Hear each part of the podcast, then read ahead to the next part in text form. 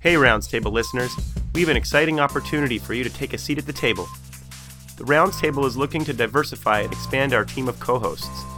We are looking for individuals who are interested in becoming a regular co host and who want to take on a leadership role at the Rounds Table. Interested applicants should have strong skills in critical appraisal of evidence based medicine.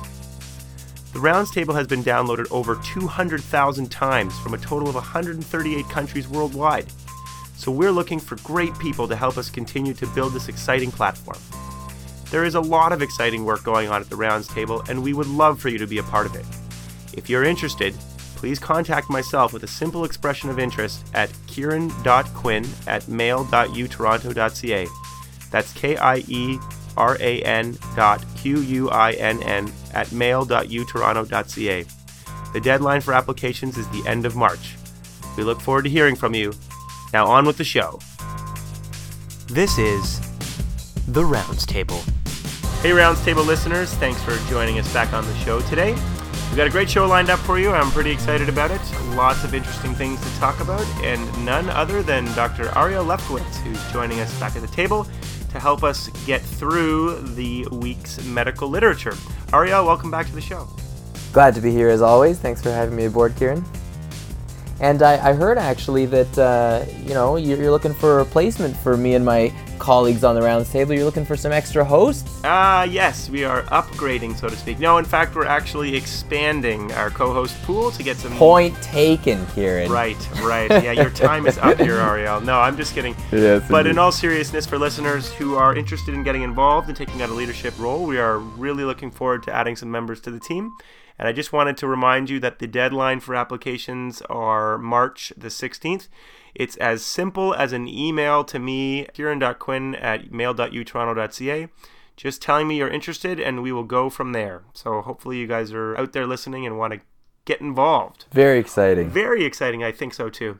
Ariel, why don't we uh, jump in and you can introduce your article for the week? Happy to. You know, I feel like a dinosaur already. Kieran, the second we finished our exams, it's like all our knowledge is out of date. But uh, I'm, I'm glad to present an article today that is rather hot off the presses, although it is from last year. It's December 2017. So, this Cochrane meta analysis by Stern et al. from December 2017 examined 17 randomized controlled trials with over 2,000 total patients uh, and demonstrated that corticosteroids significantly reduce mortality in adults with severe pneumonia. Wow, I am not a steroids in pneumonia guy, but I'm interested to see what the synthesis of the literature to date has to say about this. Tell me, Ariel, are you a steroids guy? And frame this study for us in the context of the literature. Yeah, so, you know, full disclosure as is important, I'm not a steroids and pneumonia guy. And so this article was was really interesting for me uh, as you know, there's never more of an opportunity to change practice when you're talking about something you don't do. So, the reason why this question is both relevant and contentious, as you alluded to, is because of the framework on which it's set in terms of the previous literature. So, listen, obviously, we see a lot of pneumonia. Uh, antibiotics help, but don't do the whole job. We still see a lot of morbidity, a lot of mortality in pneumonia. And over the years, dating back 20 years or so, we've studied the question of whether or not steroids helps in pneumonia. And it's really gone back and forth. There have been some studies that show benefit and some studies that haven't, and there have been complaints about the methodology as I'll describe in a little bit. So, this Cochrane review that I'm talking about today is actually a sequel, part 2, Return of Cochrane. Because in 2012, Cochrane Review released a meta analysis just like this one, but with fewer total patients. So that only looked at six studies and only 430 patients or so, with lower quality evidence, or so they thought, and found that while it seemed like steroids accelerated relief of symptoms, and uh, they call it time to clinical cure, the data were too poor to warrant any serious conclusions. But hopefully, since then, new studies uh, have come to light that uh, allow for higher end values and, and hopefully better evidence. Well, as a systematic review, I am probably most interested outside of the answer to find out just how many randomized controlled trials there have been on this topic. So, tell us, Ariel, just a little bit about the design of the study. Uh, take us through how they conducted this Cochrane review. Yeah, so this meta analysis, conducted by researchers from Israel and Italy, looked at 13 randomized controlled trials which included 1,954 adult participants, and it also included four randomized control trials that included 310 children. That's outside of both of our scopes, but that's what they're looking at. In terms of comparing themselves to their previous Cochrane review, it included 12 new studies and excluded one previously included study. And five new trials since 2012 were excluded as well, and they tried to exclude trials that showed some bias for whatever reason. I see. So a total of 13 studies, 12 that have been new since the last, and they've cut out a bunch of the old ones due to concerns about their methodology. Did I get those numbers correct? Right, 17 trials, 13 of them with adults. I see, I see, I see. Well, it leaves me breathless about the children, so let's just hope that uh, the, the results are concordant. Okay. That's right. Take us through then really what was the, the question they were looking to answer in this particular meta analysis. Yeah, so their main concern was mortality in pneumonia and whether or not uh, using corticosteroids versus placebo in these various trials reduced mortality. But other outcomes that they looked at was uh, time to clinical cure and stability, and we'll talk about why that might be a problematic outcome to look at. Length of ICU stay, length of hospital stay, and then, of course, steroid side effects. All right, Ariel, a breath of fresh air. What were the findings of the results? So, corticosteroids, you know, hate them as you might, they did significantly reduce mortality in adults with severe pneumonia, with a number needed to treat of only 18. Unbelievable. Wow. Uh, no mortality benefit for non severe pneumonia, but it did reduce time to clinical cure, length of hospital stay, and length of ICU so stays. you're you're However, obviously, yes, go ahead. so tell me, Ariel, uh, what was the actual uh, relative reduction in risk of mortality? So that number needed to treat of 18 represents a relative risk reduction of 42% or a relative risk of 0.58 in adults with severe pneumonia. But remember, there's no significant difference in adults without severe pneumonia or with non-severe pneumonia.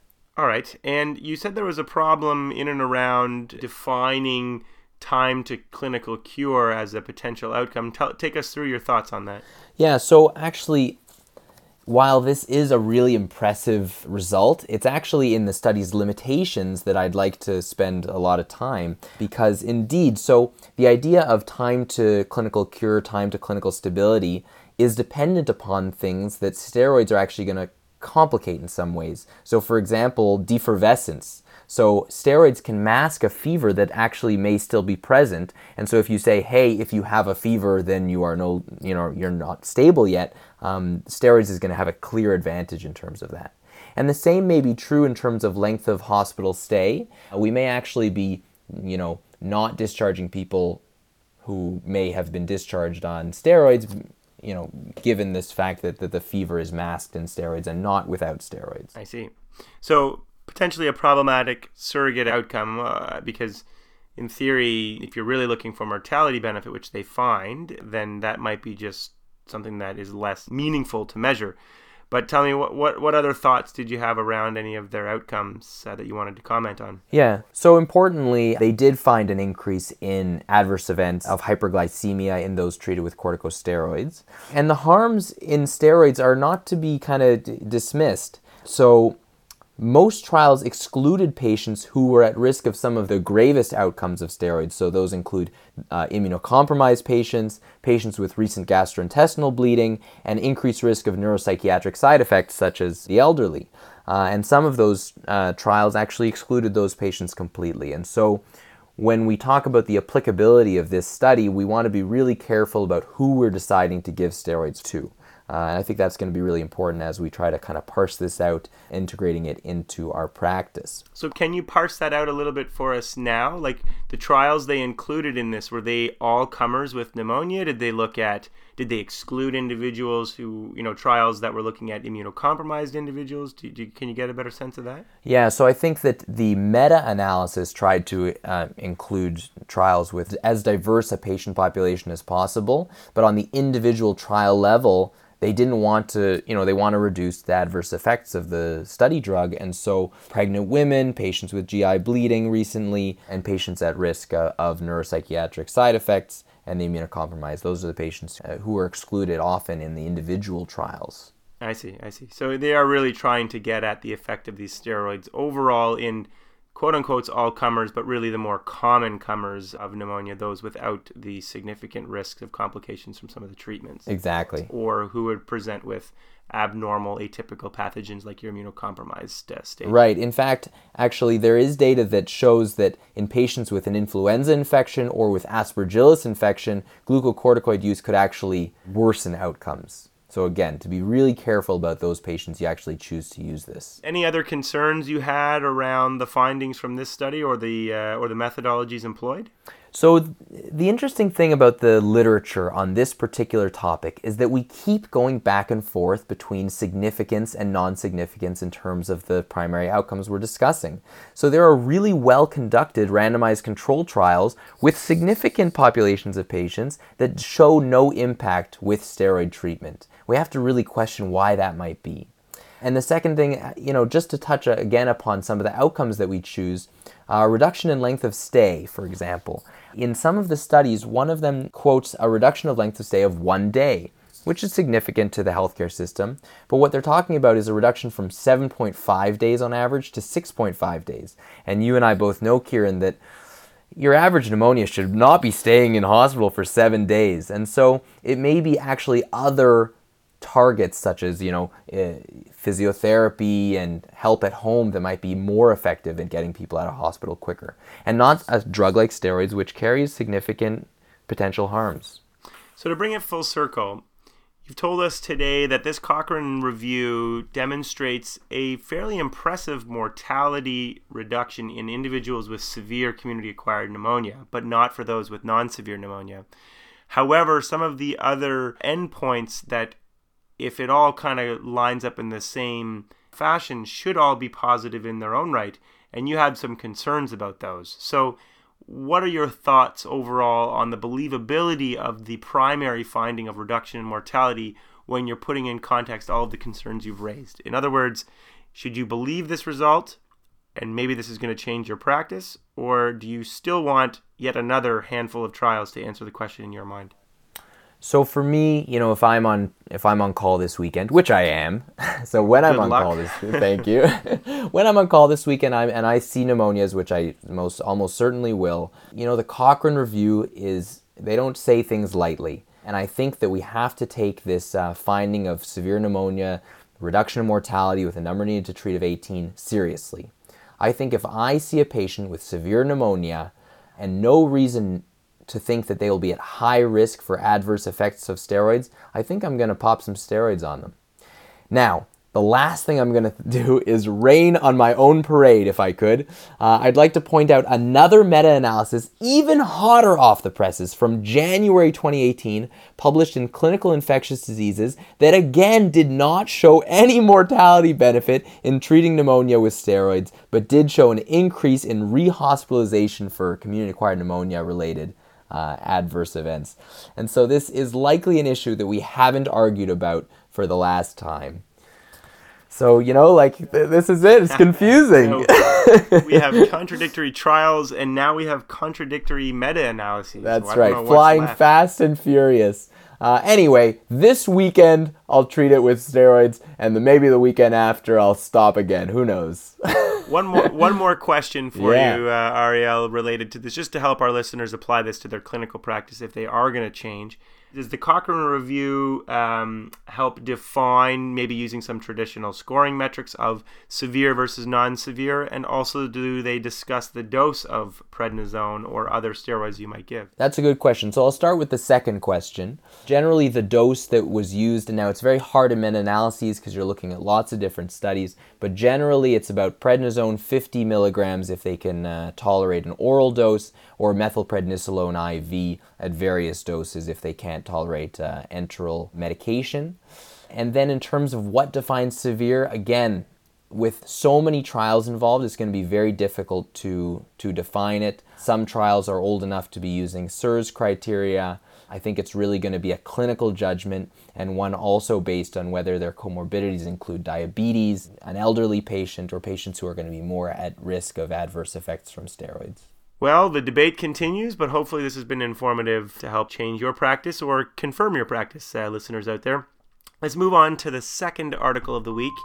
It is a familiar ground for the rounds table, and we are coming back to look at the prevalence of pulmonary embolism in syncope. This is the third major study that has come out in the past a year and a half that has tried to answer this question, all beginning with the PESIT study from Italy. And this was published by uh, Giorgio Costantino uh, in JAMA Internal Medicine in January of 2018. So you've also chosen a sequel. Hollywood, it's just a bunch of repeats at this point, isn't it? History repeats itself. All right, well, lay it on us. What's the bottom line of your article? Well, Ariel, in this study of five administrative databases around the world, in fact, that included more than 1.5 million people from four different countries, pulmonary embolism was identified in less than 1% of patients who presented to the emergency department with syncope. So that, that really contradicts what we learned in the PESIT study. Yeah, absolutely. And I think that's you know, a lot of the controversy around the PESIT study was just how prevalent this is or isn't. So, flesh out why that's so important in terms of the controversy. Yeah, exactly. So, uh, in addition to PESIT, collaborators in Toronto here with Dr. Amol Verma and uh, Fahad Razak are running the Gemini study that looks at internal medicine patients across the city of Toronto.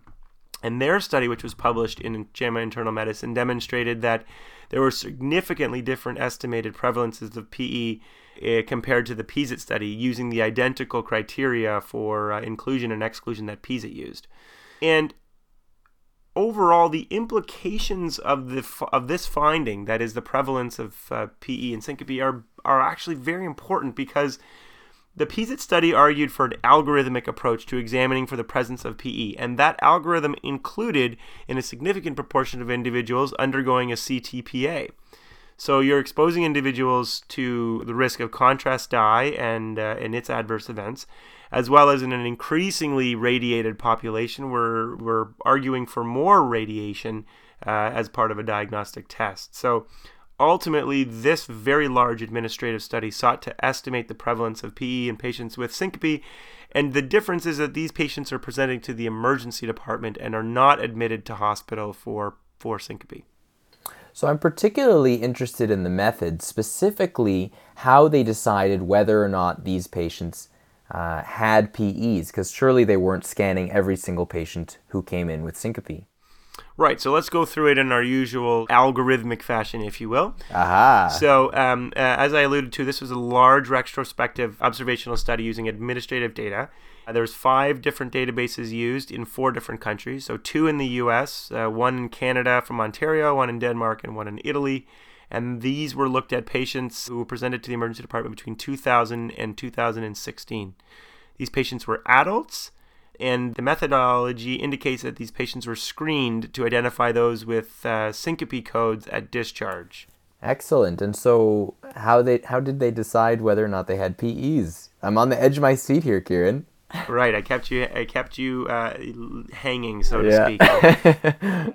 so they wanted to look as the primary outcome of the prevalence of PE, and they use ICD, so International Classification of Disease Codes, um, and so, for those of you who are not familiar with administrative data, basically hospitals that collect this type of information on a population level have a bunch of people called abstractors who review the charts, every chart uh, of every patient that comes through their hospital, and they assign up to a certain number of diagnoses that these patients have uh, during their hospitalization, including a main diagnosis and then some other coexisting diagnoses. So they would basically figure out that somebody had a PE by saying, well, uh, you know, Joe Smith came through and had a CT scan, and that scan was positive for PE, and the radiologist report said that, and therefore they would get assigned the appropriate ICD code that is then put into the uh, the healthcare databases for these countries. So my question would be, if they didn't do a CTPE, if they didn't do a VQ scan, if they didn't do a D dimer on a patient who was presenting with syncope, did they call that negative or indeterminate? So they would not be coded as having PE in the administrative database if they did not have any test that proved that they had a, a pulmonary embolism or some sort of venous thromboembolism, which was also looked at here, like a DVT. Right. So that'll be the, that'll be the crux of what we discuss, I suppose. Absolutely. Um, and if you're going to put you on pause for just two seconds, because we we're going to come to that in the limitations. But uh, before we sort of spoil the the soup, let's go through the results a little bit. Yeah.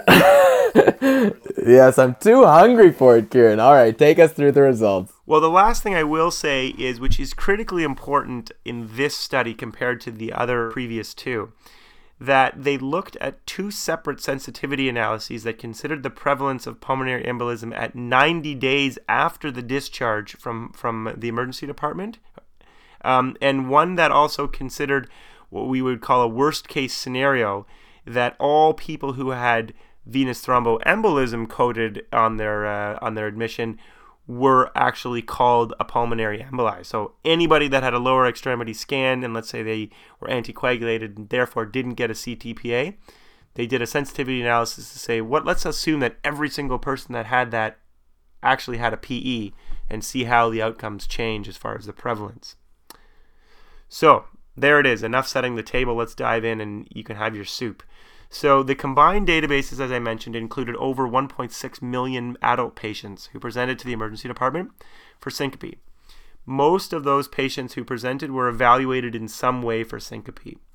And the rate of the diagnosis of pulmonary embolism ranged from 0.06% to 0.55%. Very, very, very low prevalence in these all comers to the ED with syncope. Now, if you looked at a subgroup of hospitalized patients, so getting closer to reflecting the studies of the Gemini and the PESIT group, the PE prevalence diagnosis ranged from 0.15% to 2.1%. Finally, if you looked at the proportion of individuals with PE that were diagnosed at 90 days follow up, as well as if you were considered all venous thromboemboli to be pulmonary embolism, they were all roughly the same ranges as I just reported above. So that kind of confirms overall that the prevalence of PE in this population of individuals presenting with syncope to the emergency departments are very, very low, much lower than PESIT. No, not exactly 20%. Yeah, exactly right. PESIT was 17%, so we're well below this, uh, an order of magnitude, in fact, 10 times below that. And I think that, you know, as internists, that kind of passes the smell test. Uh, that's what we always wanted the result to be. PESIT has kind of thrown us for a loop. Um, but do tell us about uh, a few of the limitations of the trial. How are you going to interpret this data? Yeah, so the major criticism of PESIT that came out was that its generalizability to other healthcare systems may have been very different than for rates of admission of syncope. Because if you if a country does not admit patients for syncope as much or conversely admits a lot more syncope it's going to really alter your prevalence of PE because your denominator changes significantly based on how many patients are actually included. And this study because it's done from four countries around the world I think intentionally to get at this helps to put the nail in the coffin for that to prove that that is in fact true that countries have different admission rates. So, for example, Canada admits about 16% of syncope uh, presentations to hospital versus Denmark where they admit 42% of syncope presentations to hospital and the US and Italy are, are in between there and the US admits around 30%. There you have it. So tell me Kieran, do you have whiplash? How have you kind of weathered the storm of PESIT and now this new study? Um, what do you make of it all?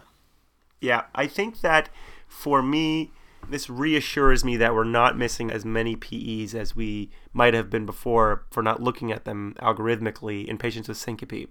This study to me has been very helpful in multiple ways. First, it confirms that there is wide variability in admission rates for syncope by country, and that helps to explain, possibly at least explain some of the findings in PESIT.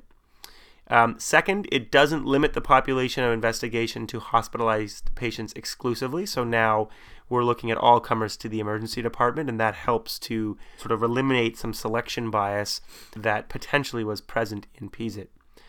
Third, it fits in the broader spectrum of what all of the literature to date, in addition to what PESIT and Gemini have said, that prevalence of PE and syncope is probably very low, in the, in the order of about 1%. Now, the counterpoint you could make is that This study, in addition to Gemini, did not apply an algorithmic approach to looking for PE, where PESIT was sort of positing that you should do that. And you could interpret the data in two ways.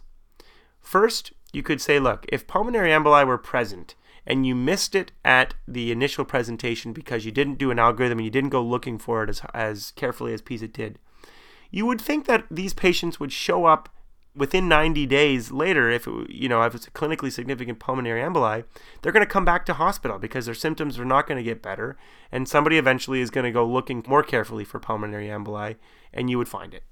That's right. So that, I think that was one of the main criticisms of PESIT was that are these PEs incidental or are they significant? And so the 90 day follow up in the retrospective data um, puts me at ease that we aren't missing something that we really should be catching. Exactly. So even if you assume that patients had an underlying pulmonary emboli that just wasn't captured because we didn't algorithmically look for it, then those aren't really the pulmonary emboli that we should be worrying about because those are probably not the ones that are causing major symptoms and they're not causing they're probably not causing major mortality. So it's sort of what of this you might think about this as a clinically significant PE versus not if you think they're still present but we didn't find them. So the take home message is yes, if you don't go looking for things, you won't find it. That we all know that's true in medicine. But I think that to assume that if you went looking for pulmonary emboli in this population of patients, you're going to find 16% more as an absolute prevalence.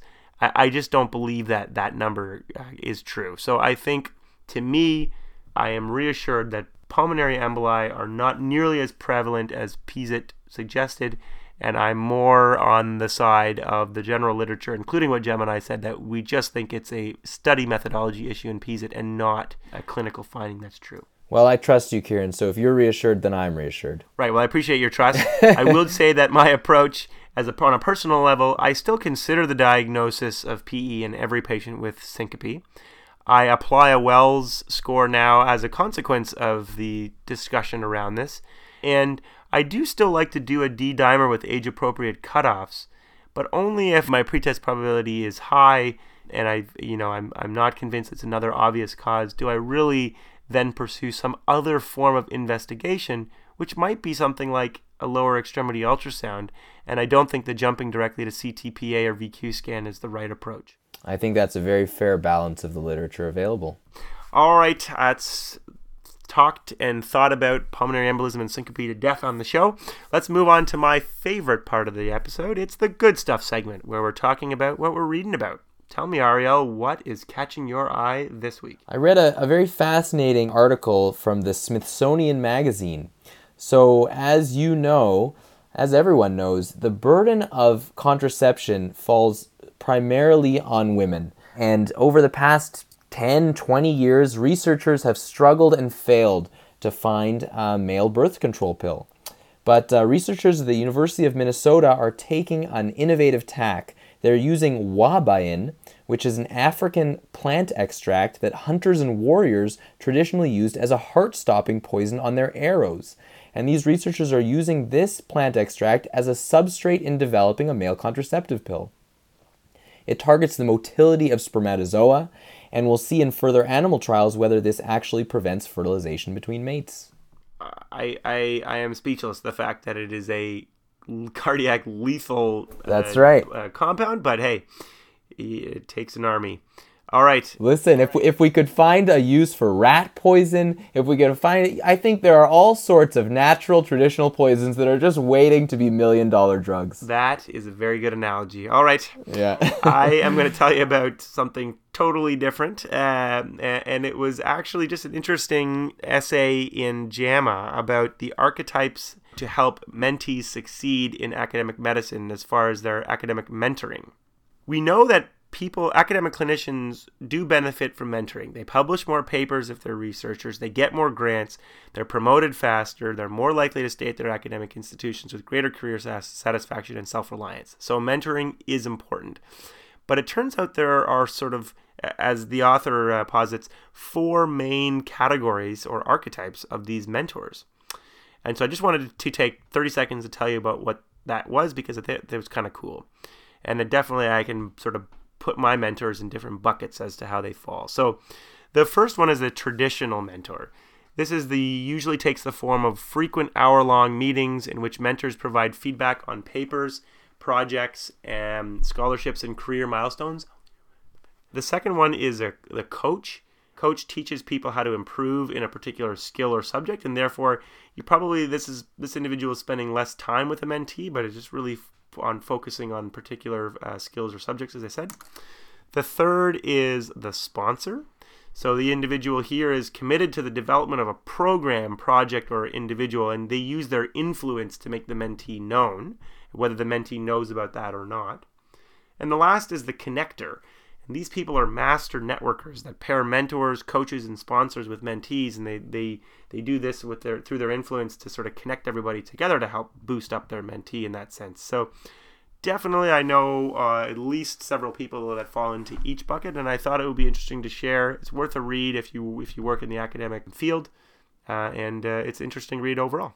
Well, just as you said, it takes a village, and there you have it. You can't be everyone to every person. That's right. It takes a village to produce this show, so thank you to all our hard workers uh, who continue to support the Rounds Table, and all to you listeners for joining us on another week. We look forward to having you back, and Ariel, we look forward to having you back sometime soon the, at the table. Kieran, always a pleasure. Until next time.